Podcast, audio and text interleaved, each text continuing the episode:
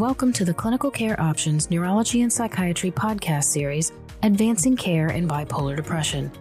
Today's episode features expert faculty Dr. Charles DeBattista, a professor of behavioral sciences and psychiatry at Stanford University, answering your questions about diagnosing and managing patients with bipolar depression and mixed features. These questions were submitted at recent Psychiatry Update conferences and are moderated by Amber Hoberg, a psychiatric nurse practitioner in Floresville, Texas, and Dr. Greg Mattingly, an associate clinical professor of psychiatry at Washington University School of Medicine in St. Louis, Missouri. We'll begin with questions about differential diagnosis and then move into management strategies. Give us a definition of the term mixed features and give us some examples. So, the current DSM 5 definition includes uh, three or more symptoms of mania, hypomania, or depression in the context of an opposite mood state. So, hypomania or mania in depression, or uh, mania or a depression uh, in a um, manic or, or hypomanic patient. And they can, there can be a variety of features. For example, one can have a uh, what used to be called a dysphoric mania. So patients often in manic states will again, especially as the episode progresses, will will develop dysphoria, sometimes with tearfulness and so forth. Agitation, irritability in a depressed individual can present as a mixed feature. So any of the constellation of uh, hypomanic manic symptoms, decreasing for sleep, uh, increasing goal-directed activity, and so forth, in the context of a depressive episode, three or more of those are present by DSM 5 criteria, they would be in a mixed state. Is OCD considered manic? No. OCD is not considered mania, um, but OCD in the context of a depressive episode has a high association with mixed features. And so when OCD occurs just in the context of a major depressive episode, at least be thinking about the possibility that they're on this spectrum and maybe a little more than just, you know, towards the bipolar spectrum than just uh, unipolar. How do you know it is a mixed state and not just depression, anxiety with irritability? Um, you don't, actually. So, you know, what's interesting is in DSM 3, I, I was around when DSM 3 uh, w- was the DSM of the day. And in DSM 3, irritability was actually part of the diagnostic criteria. So, what irritability should do, and people can feel irritable just when they feel bad, right? So, patients with pain are often irritable. Patients who have uh, chronic illnesses are irritable. And patients with depression don't feel well. They tend to, uh, it's not unusual for them to be irritable. So irritability should at least just be a indication to look a little further that they might be on the bipolar spectrum. Since again, irritability is a feature that we often see in mixed states, but irritability alone doesn't define the person as being in a mixed state. Uh, but let's say they also have, uh, in addition to irritability, um, they also have pressured speech they also appear to be um, uh, needing less sleep in the context of a depression and they're irritable. That's again kind of a, a, a stronger indication that they're in a mixed state and uh, would need to be treated accordingly. What type of questions would you ask a patient to distinguish bipolar one or two disorder with rapid cycling or bipolar disorder with mixed features, rapid cycling from borderline personality disorder? It, it can be a tough distinction because you know patients with borderline personality have what we call affective instability and as opposed to what we see in rapid cycling disorder. So in rapid cycling patients can go again defined as four or more cycles in a year. They can go from a uh, significant depression to a manic or hypomanic state the affective instability we see with um, borderline personality, on the other hand, is, is much more rapid than that. They can go from, and it's not usually in the elevated area. Um, it go it tends to range from euthymia to irritability, anger, and depression. It doesn't tend to go to uh, patients feeling particularly happy, having an increasing uh, goal-directed activity, decreased need for sleep, and so forth. So it, it, it's you know there is some overlap because moods change, but the moods are different. They they're far more rapid. You know, can occur from moment to moment in a borderline personality, and they tend not to go to the elevated mood. They tend to go to anger, and they, they tend to go to depression as opposed to euphoria. You know, and again, the other hypomanic and manic symptoms. So um, there is an overlap, but as I say, the the differences in borderline are just that moments to moment uh, affective instability and the lack of, of really uh, going into these sustained periods of elevated mood, increased goal directed activity, and so forth. I often have people that tell me they have both bipolar and major depression. Is that a true diagnosis combo? Combination? If so, does that change your treatment to an SSRI in addition to something for the bipolar depression? Patients are often confused by diagnoses. And, you know, they may have heard in the past that they were diagnosed with depression and then subsequently uh, were re-diagnosed as uh, being bipolar. Uh, patients with bipolar disorder, uh, by definition, are susceptible. The vast 90% of patients with bipolar disorder have depressive episodes that are major depressive episodes.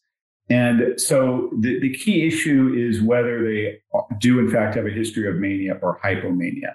If they do, then a second generation antipsychotic or mood stabilizer may be indicated.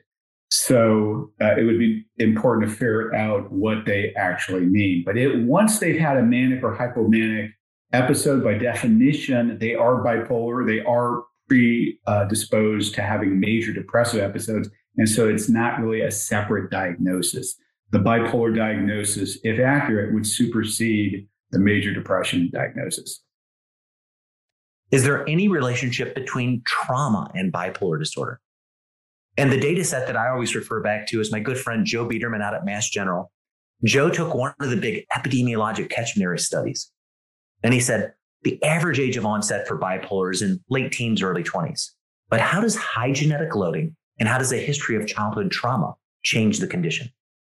And what they found is if you had high genetic loading and you'd had childhood trauma, the onset of the condition didn't start in the late teens and early 20s. It started at age seven. So high genetic loading predicts earlier onset.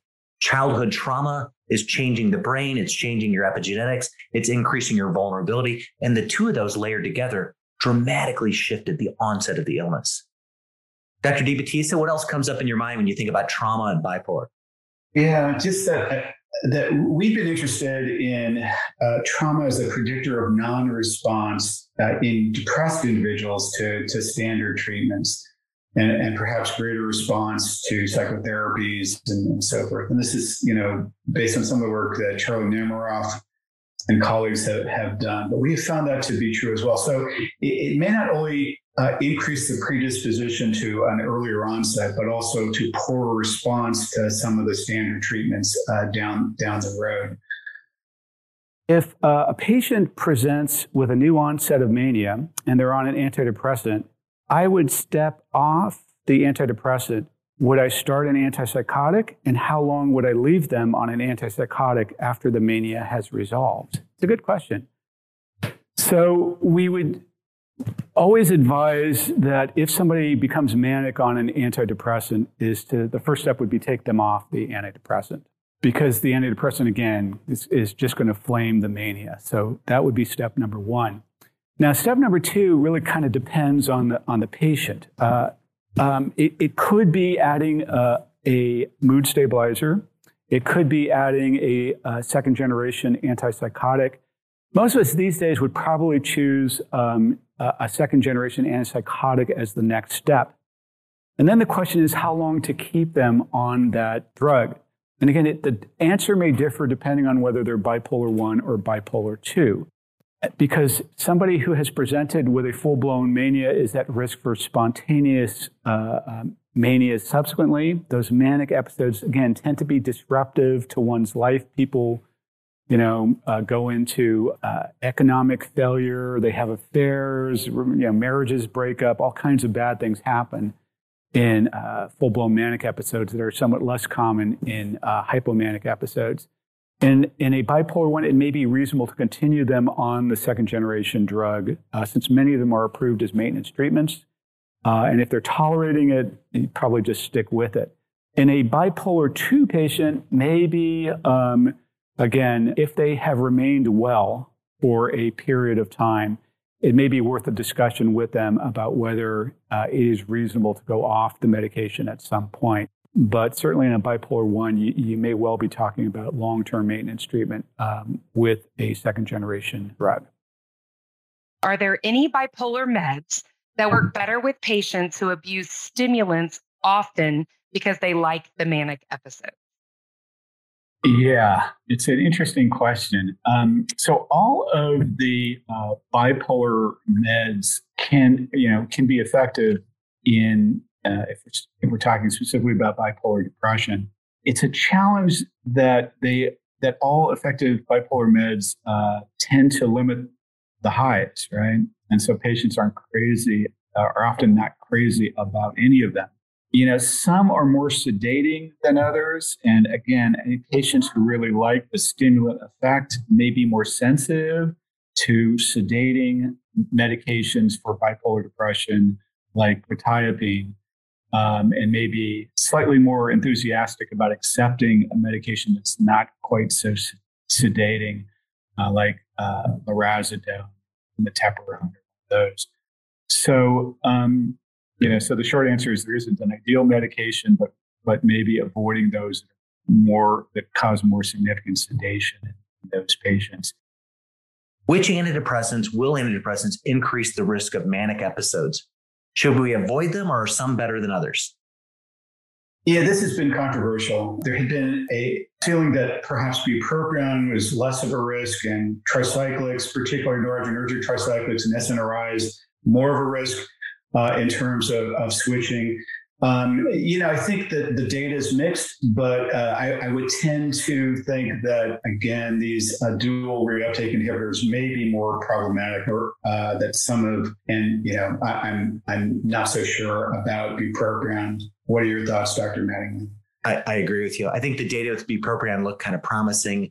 I think we all got sucked into that. I think they can all induce antidepressant misadventures. You just have to be careful and use your clinical judgment when you do that. Would you add a benzo for irritability, anxiety in people that are refractory? What's the role of benzodiazepines? Benzos have a, limited role. They can, you know, certainly be helpful for sleep. We'll, often put in patients with bipolar disorder, if we can get them to sleep, we, you know, we've solved half the battle. But um, but there may be at least a limited role for benzodiazepines uh, in the course of illness. We do have to be work. You know, we have to be somewhat careful, uh, just given the high rates of substance abuse in our bipolar patients, um, giving them a uh, potentially uh, habit-forming uh, drug uh, can be problematic. Uh, but in terms of at least acutely managing kind of sleep issues and agitation in the context of also giving, say, a second generation antipsychotic, at least for the short term, I think can have utility.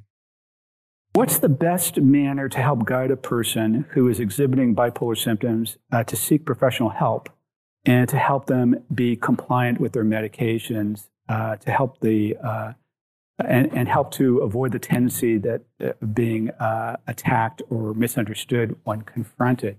Uh, this can be a challenge in bipolar patients. Um, most of our patients don't love being on um, any of these medications. They all have their downsides, right?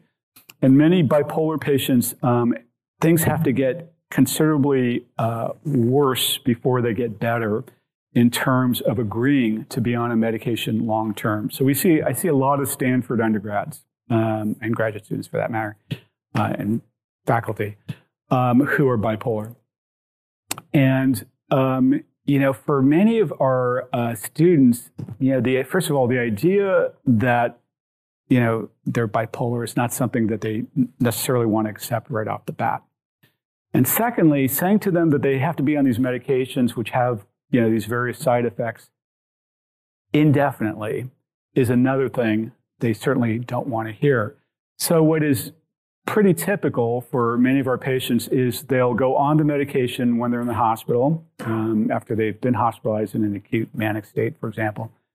uh, but go off it pretty quickly once they get off until the next episode when they go back on it.